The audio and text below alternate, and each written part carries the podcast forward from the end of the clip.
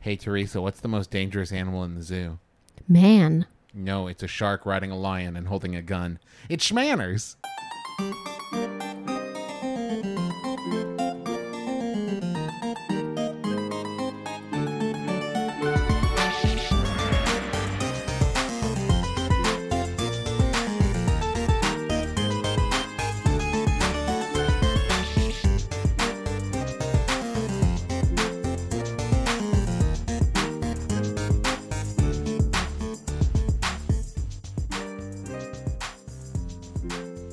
Internet. I am your husband host, Travis McElroy. And I'm your wife host, Teresa McElroy. And you're listening to Schmanners. It's extraordinary etiquette. For ordinary occasions. Hello, my dove. Hello, dear.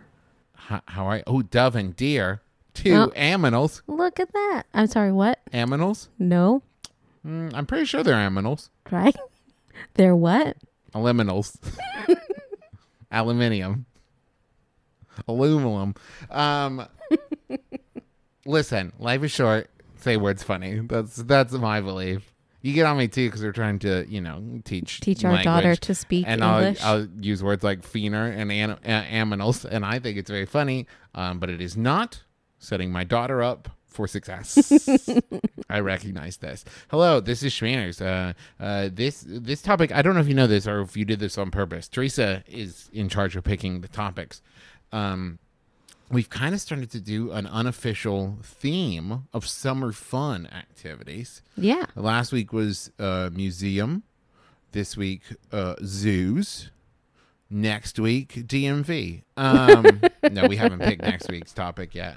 Um, next week might get a little tricky. Just a heads up, uh, we're traveling. We're going to try to do an episode. It'll probably end up being a biography, um, just in case we're not able to do it. We don't want people to be disappointed because we didn't answer their questions. So if you want to suggest a biography, there aren't really very many in the suggestion thread on Facebook. So go ahead and suggest one. Um, but this week we're talking about zoos. I want to get right out in front. You do? I do. Zoos are. It is a an uh, not what's the word I'm looking for? It is a multifaceted, um, in many ways problematic, but in many ways not topic. Yes. Um, I think what you're talking about are the ethical and moral concerns surrounding the capture and display of animals. Yes. The, oh, okay. This is, I guess, the first thing to say. There are many, many circumstances in which a zoo, quote unquote, lowercase a zoo, can be terrible. Yes. Um, I also think there are circumstances in which a what we would think of as a zoo can also have positive sides as well. Exactly. uh, uh, animal ambassadors teaching children about the about the importance of conservation, uh, and also there are certain species that are able to be reintroduced into the wild if they're endangered. Um, Some zoos uh, Studies. act as like rehabilitation for injured animals, and, Right. Um, And also, uh, on the flip side, the bad side of that coin, some zoos uh, have have historically captured wild animals from the wild and, and, put not them had good environments. not not- had good environment. yeah. So, so what I want to say about that is the the most schmannerly thing that you can do is research what zoo you want to patronize, uh, and make sure that that zoo aligns with your ethical and moral standards. So you support the zoos that you think are doing good work, and if a zoo is something that you fundamentally disagree with, find an animal rights group and advocate for them that way. Um, advocate for conservation of habitat, advocate for um, help for endangered species, and and do what is right by your moral compass. Yeah, that's the thing is I, I just think there is no categorical judgment. I think we can be like all zoos are evil or all zoos are fine. Exactly. I think it is as with a lot of things, case by case, um, and organization by organization. And I bring this up because I, I have friends that work with zoos, and I know people that work with zoos who are wonderful people who care a lot about animals, and they got into it to care for animals. And I also know that there are places where they keep animals in far too small enclosures to make money off of them. You know what I mean? So I just want to address the fact that we realize that zoos are not without their problems and they're not um you know, it's you can't judge you can't judge all zoos because some of them are bad, at least not in my opinion. Um, that said, speaking of the history of zoos, one of my favorite places in Los Angeles to go and explore is the abandoned LA Zoo. I believe in Griffith Park. Yeah. Um, and we would go and like hike around. There's no animals there now, so you can go and like explore the enclosures and walk around the abandoned zoo. And Teresa and I, every time we went there, it's there. It's really hard emotionally sometimes to be in these enclosures and realize how small they are. and Exactly. um how boring they are and how in some in some cases very austere and kind of clinical they are that it's just it's very sad to think about that not too long ago i think that zoo shut down in the 60s and not too long ago even someplace as uh, uh metropolitan as la the zoo is not great But they have a new zoo. Did we go to the new zoo? we didn't We didn't. we've been to the cincinnati zoo though We love have. that big fan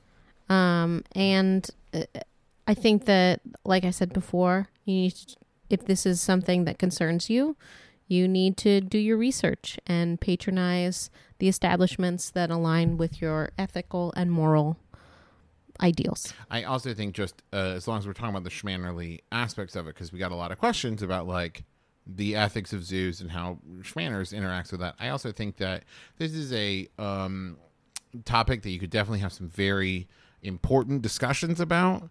I think that there is a gray area in which you can both recognize that animals in captivity is very sad, but also that your child might want to go to them or someone else's child might want to go to them. So, like, judging somebody for taking their kid to a zoo maybe isn't a good look. Anyways, let's talk about the history of zoos. Well, one last thought on that. Okay. My my ideal is always to lead by example. So if it's something that you want to do, you should do it in a in a way that aligns with you. But if someone else wants to do it, that's their prerogative. Okay. So, history of zoos. Um like a lot of things, uh it is quite old for people to capture animals uh, for for private viewing. I'm going to guess ancient China. Actually, wall carvings have been found in Egypt and Mesopotamia. Wow. I know, right? Uh, That, actually, the Egypt one doesn't surprise me so much. That that tracks yeah. Um, only because they they displayed a lot. Their their sure did. buildings and their ability to build stuff was the thing. So like, Yeah. the idea of them having a display of animals feels yeah, right for as like kind of a display of wealth and power. yeah. Um, so rulers and aristocrats created menageries as early as 20, 2500 BCE. Gotcha. 2500 BCE. Um, these records include uh, records of expeditions to distant lands to bring back animals such as giraffes, elephants, bears, dolphins, birds, things of that nature. And um, there's also evidence. Dinosaurs. Mm. There's also evidence that these ancient zoo owners hired animal handlers to make sure that those animals thrived and reproduce. Well, and you know, I don't want to ascribe like whole, you know, moral high ground to that because that was also like we don't want to go back out and catch them again, so keep this one alive. Okay, it's probably much more practical than it was ethical. probably and so there's there's a rich history of of rulers uh, displaying wealth and status by having groupings of animals um, the oldest zoo in the world that still is in existence right not the oldest one ever uh, but the oldest one still in existence is in vienna austria uh, and it was constructed by adrian von Steckhoven. Hmm? Okay, Okay, in uh, 1752, and it was commissioned by the Holy Roman Emperor Francis I.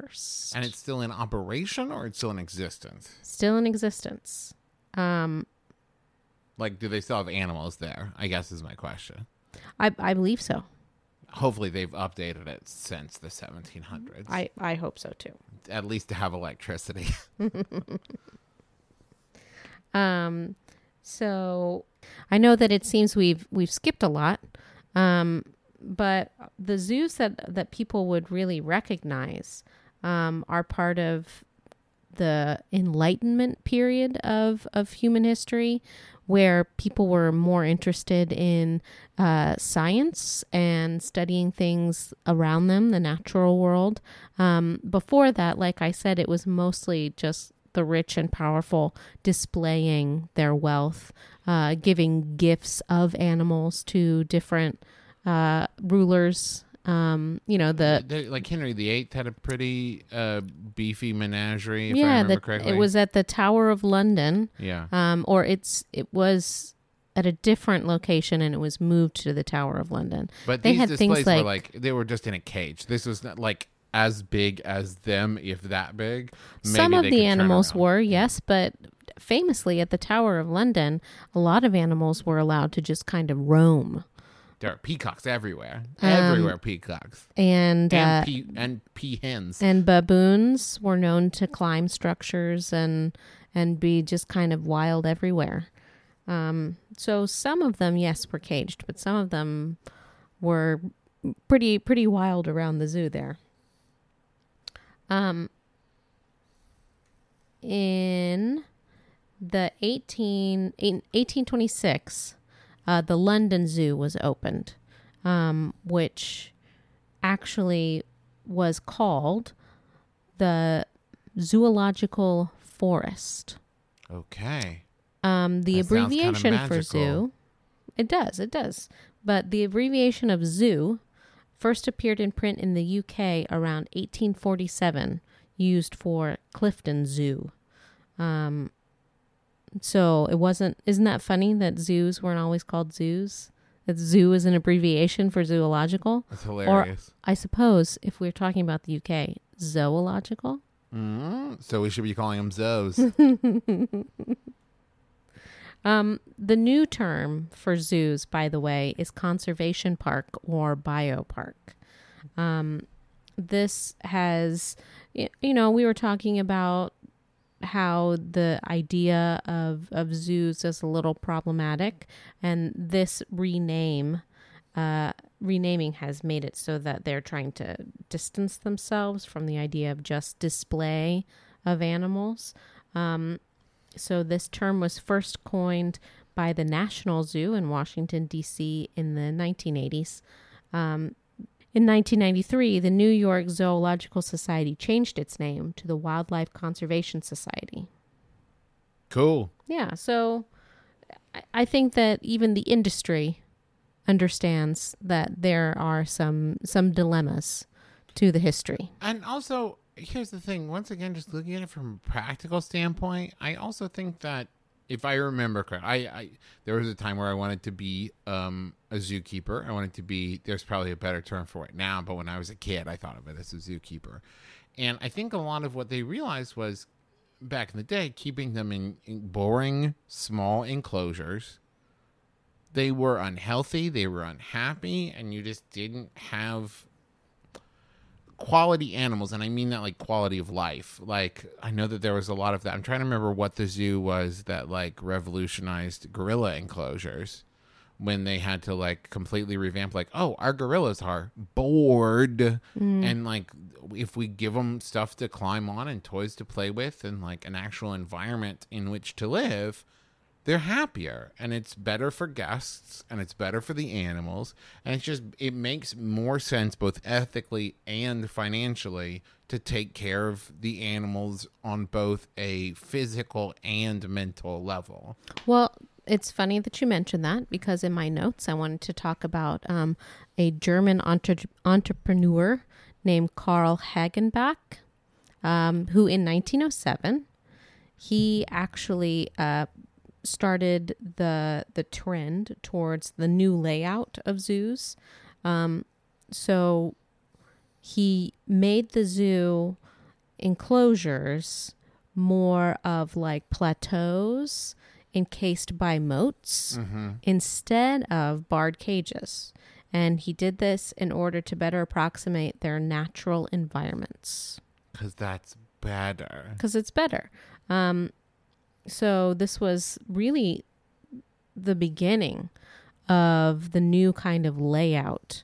Um, nowadays, there are zoos that actually even organize their layouts according to climate centers.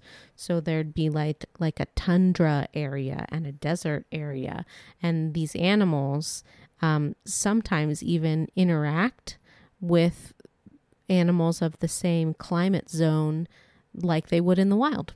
Mm-hmm. We touched on it a little bit, but I do also want to say because I don't want to sound like we're judging zoos. I hope that that's. I, I hope that it's we're having a fair and balanced approach here.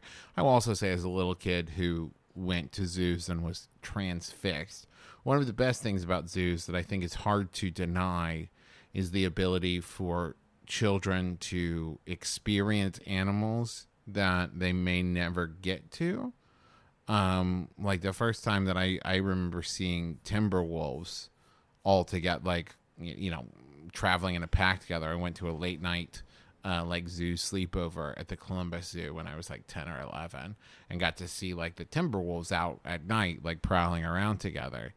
And it just I it it made me fall in love and care about animals. And I'm tearing up thinking about it because like seeing these like beautiful beautiful creatures made me appreciate animals in such a way that drove me to want to do more to protect them and their environment and that kind of thing because it seems very real and very uh, very tangible when you actually see the animals and then someone goes these animals are threatened in the wild. And it's like what? No i want to stop that. So i think that that is um, one of the more intangible benefits of the zoo is teaching kids about how beautiful these creatures are and letting them experience them in a, in a very real uh, in a very real sense Absolutely. anyway Um, i just wanted to say that out loud Speaking of the Columbus Zoo, I'd like to talk about a couple of American zoos we haven't touched on yet. Um, so, in 1860, Central Park Zoo was the first public zoo in the United States, in New York, obviously. Although, in 1859, the Philadelphia Zoological Society had made an effort to establish a zoo, but delayed opening until 1874 because of the Civil War. yes i've heard of it i'm aware of that one that's one of the big ones if i remember correctly. That's one of the big ones. It absolutely is. Um, another zoo I'd like to mention in the United States is the San Diego Zoo, yes i've heard of that one as well uh, which is in ob- San Diego, Yes. Southern California. It is the largest zoo in the United States. Um, it's a suburban zoo that houses more than 4,000 animals of 800 different species. Um, it is 0.4 square kilometers or 100 acres. Um, and this is the one that I was talking about with the landscape immersion, the dividing animals according to their natural habitats. Um, so in the tundra, which I mentioned, they have reindeer and polar bears, and they have a bamboo forest, which has pandas, which is pretty cool. Um, and the San Diego Zoo also includes a wild animal park, which I talked about animals interacting like they would in the wild, which is even more expansive, um, up almost eight square kilometers or 2,000 acres. Ooh. So it is quite large and kind of on the forefront of the idea of what you talked about as far as like natural habitats. Gotcha. Cool. Well, I think that that's brings us up to date, and people who didn't know about zoos know about them now. So we're going to take a quick break and a thank you note to our sponsors, and then we'll be back to answer some of your questions. Hey, stop tugging at your bra strap. The end. Bye. We're back. No, no, no. Our sponsor this week is Third Love. We've talked about Third Love before. Um, It's an intimate apparel company sure, it, they make underpants and bras and and, bras and such. and sleepwear. okay, they make intimates. Hi, welcome to Schmanners After. No, there's nothing to be ashamed of of your intimates. Um, maybe I shouldn't be leading this one. Maybe Teresa should be talking about this one. Um, well, I'd like to start off with a little personal experience. Um, I was able to order some underwear and some bras from their website and I received them and gosh if they aren't pretty and soft and uh, the underwear it says that they are line free. And I think that they did like it must be cut by laser because it's so super thin. And I can imagine under the thinnest of garments not being visible. Um, also, I like I said, I got one of their bras, and it's made just so well. Um, very beautifully stitched, a lovely lace bra um, with nice wide straps. So it's really very uh, high end material. I was highly impressed.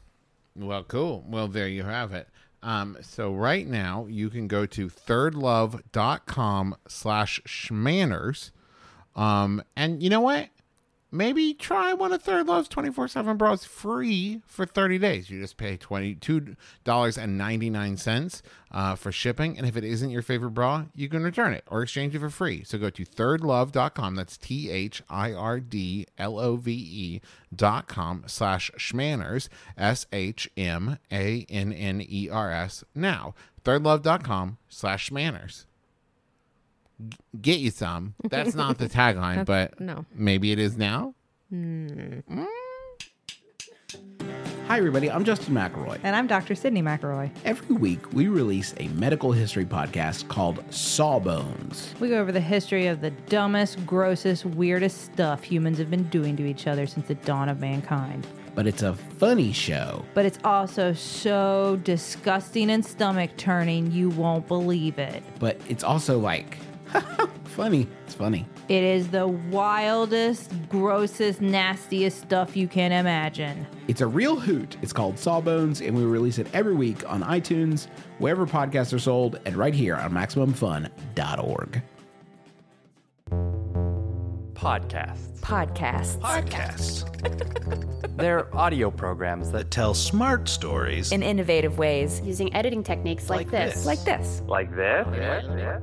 But let's face it, all that smart stuff can be exhausting. That's where Stop Podcasting Yourself comes in. It's so stupid. It's just two stupid dinguses. Being dumb idiot jerks for 90 minutes. Stop Podcasting Yourself. The stupid show that smart people love. Find it on iTunes. Or MaximumFun.org. Okay, so our first question is from Nicole. What is proper protocol when you are a child free adult who wants to visit with animals without seeming creepy or harshing the fun of the kids around you by taking your turn to view or pet animal friends? Um, I think that anybody who wants to go to a zoo should feel comfortable going to a zoo. It's not just for kids. There's lots of really interesting stuff to do. Um, there's wildlife shows that will show you how things work as far as like I know in the Cincinnati Zoo, there's a really great cheetah ambassador um, that they show running and chasing things and it's it's really cool for all ages. So don't feel embarrassed. Go to the zoo. Um, and if you if you find that you are surrounded by children, wait a little bit and they'll pass and then you can enjoy things without the ch- the children present. Yeah, also, Nicole, let me tell you a little secret from someone who worries way too much about what people think about him. You can't control how people perceive you. Try try your hardest, try as you might. So the key is to look within yourself and answer this question. Do I have creepy intentions? And if the answer is no, people will think whatever they want to think. But if you want to pet that hippo, you should pet that hippo. I don't think that you can pet hippos, honey. What's the thing you could pet? If you want to hold it, if you want to pet that rabbit, go for it, Lenny. You pet that rabbit. Be gentle. but that's you can't control what people think about you, and to miss out on an experience that you think you would enjoy and that would mean something to you because you're worried about how people perceive you, I think is un, an unnecessary roadblock to put in front of yourself. You should be able to pet that goat. Go to town. Um, this question is from Allison. I used to be a zookeeper, and when we in the exhibits clean, uh, when we were in the exhibits cleaning, people would make jokes like, "Look at this crazy animal," or "What did you do to be assigned this punishment?" What would be an appropriate way to respond or not respond to these comments?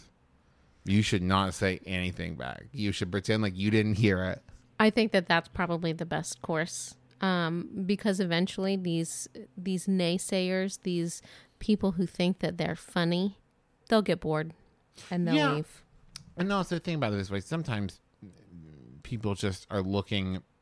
They feel like mm, I feel like I should say something here. We like oh we made eye contact, so now I have to address what's going on. And like it's it's just they're uncomfortable, and now you're uncomfortable, and they probably regret saying anything out loud. The other day, a delivery driver brought food to the house, and he looked at me and he said, "These roads, huh?"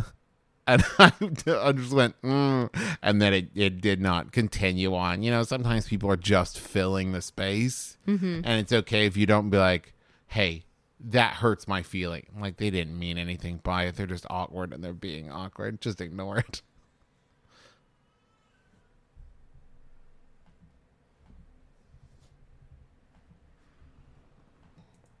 Amanda asks Is there a way to politely correct parents who are giving their children incorrect information about animals? For example, calling an orangutan a monkey. Hmm. And of course, they're dogs. Uh, I think that, well, you really shouldn't correct people while they're explaining something. But if you wanted to be sly about it, if you wanted to speak to your companion, whoever was there with you, um, and use the correct language in maybe a little louder voice than you normally would, Yeah.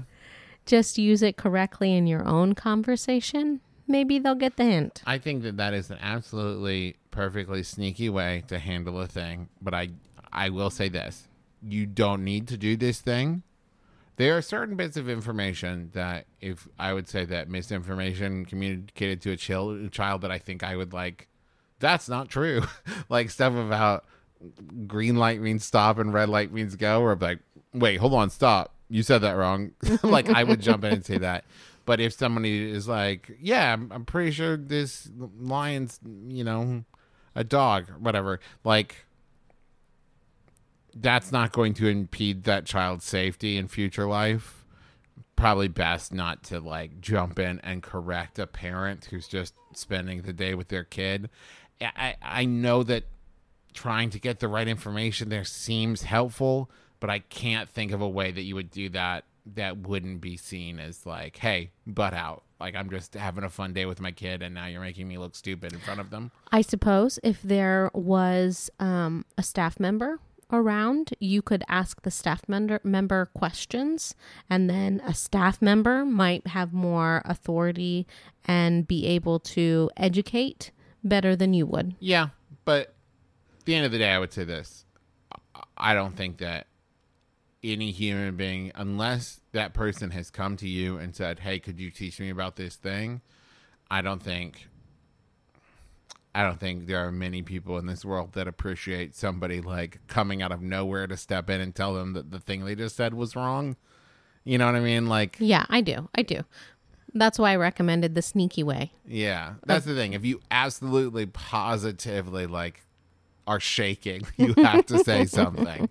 I think the sneaky way is good, but I don't think that you I don't think any human being should feel obligated like, well, I just have to correct them now. Like you don't. It's fine. Don't worry about it grand scheme of things. Um that said, this next one though, um, this is from Dave, and uh, Corinne also asked a very similar question. So I'm going to kind of tie these questions together, but I'll just lump it down into Dave's question. How do you politely tell others not to harass the animals? Corinne asked, most polite way to ask a child you don't know or their parent to not tap or bang on the glass of an animal enclosure. So basically, what do you do? Let's answer it in two ways. What do you do when you see an adult doing it? And what do you do when you see a child doing it? Um, I think that the best way, really, for both of those questions is to elicit empathy for the animals. Um, because if I were sitting in a glass box and someone was tapping on the wall, it wouldn't sound like tapping. It would sound like hammering. Um, Yes, So especially if it's an aquarium, water um, carries sound way better than air, so it's much louder. It doesn't carry it as far, but it amplifies it more, so it's louder. If somebody is tapping on glass, especially if it's something like a starfish or something crawling on the glass, mm-hmm. it's incredibly loud for the animal. Right. So whatever you can do to encourage whoever is is tapping um or, or you know other things like whatever they mentioned encourage them to to empathize with the animal in that situation. Um i think is is really the best course. You don't want to to chide anybody but to try and and get them to empathize with with the situation is the best idea. Yeah, I think maybe gauge also whether it's coming from like a hey, you might not be thinking about this, or is it coming from like malice? Because sometimes there will be people, you know, there's alcohol served at zoos, um, and there is a possibility that somebody gets a little too drunk and is messing with the flamingo or whatever. In that case, I think it's fine to be like, hey, that's not cool, or better, find an employee and be like, I think that that person might injure that flamingo and i just wanted to bring that to your attention i think if it's a child um, who is not being malicious i think it's fine to say like well did you know that you know inside of that case it's very loud when we tap on the glass so it's way better just to look now here's the thing you might have a huffy parent but like you're not hurt. I think in this circumstance, you're not hurting anything to say like, well, hey, they do ask that we not tap on glass, or say it to the parent if you want to. Be like, hey, I think that you know we need to be careful. Use we a lot or I statements, but not like your kid's the worst. stay away from that one yeah. Um. Now, if the kid's being malicious, I think once again, an employee or a parent. Um. People don't really like it when you parent their kids for them, and I don't think I would like it either but I think it's a different scenario if it's a danger to the animal, especially if it's a, if you come across like a kid throwing stuff into an enclosure or something. I think that that's worth saying something. sure I I take animal safety very seriously. I don't know if that was clear.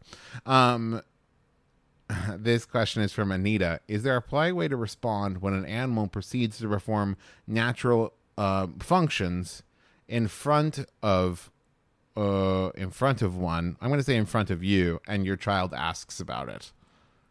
So I would say natural functions ranging maybe from bathrooms to matings right to maybe even like a, a violent eating. Um, I really think that honesty is the best policy for this to explain that these things are natural. This is what the animal does. And the animal doesn't always know that it's being watched. Um, and so they may behave in a way that is is strange.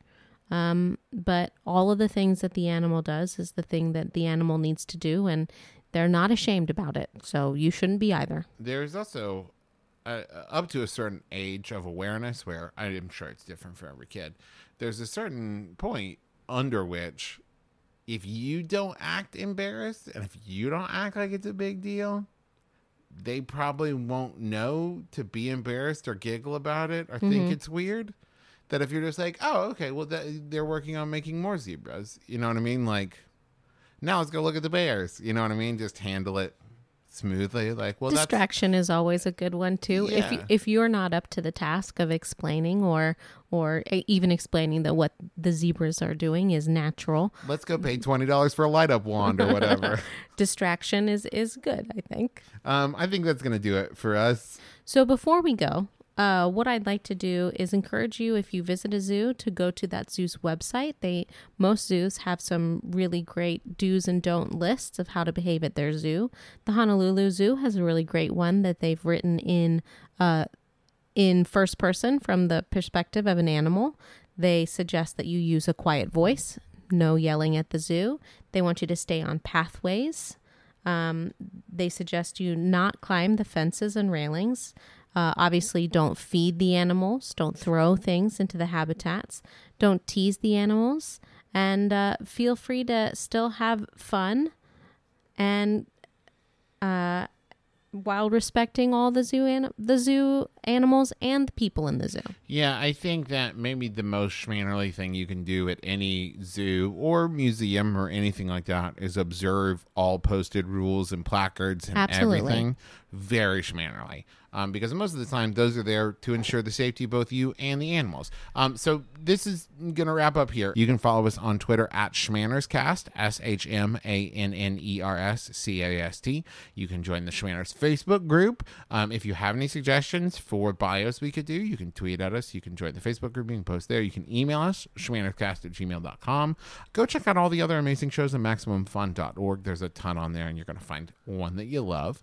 Um, As always, thank you to Brent Brentalfloss Black for our theme music that is available as a ringtone wherever those are sold. Um, and also thank you to Kayla M. Wasil for our beautiful banner and thumbnail art. Check out her portfolio. Um, if you'd like to find more McElroy shows or our contact information or our personal Twitter accounts or anything like that, you can go to McElroyShows.com. Um, and I think that's going to do it for us. So join us again next week. No RSVP required. You've been listening to Schmanners. Manners, manners. Get it?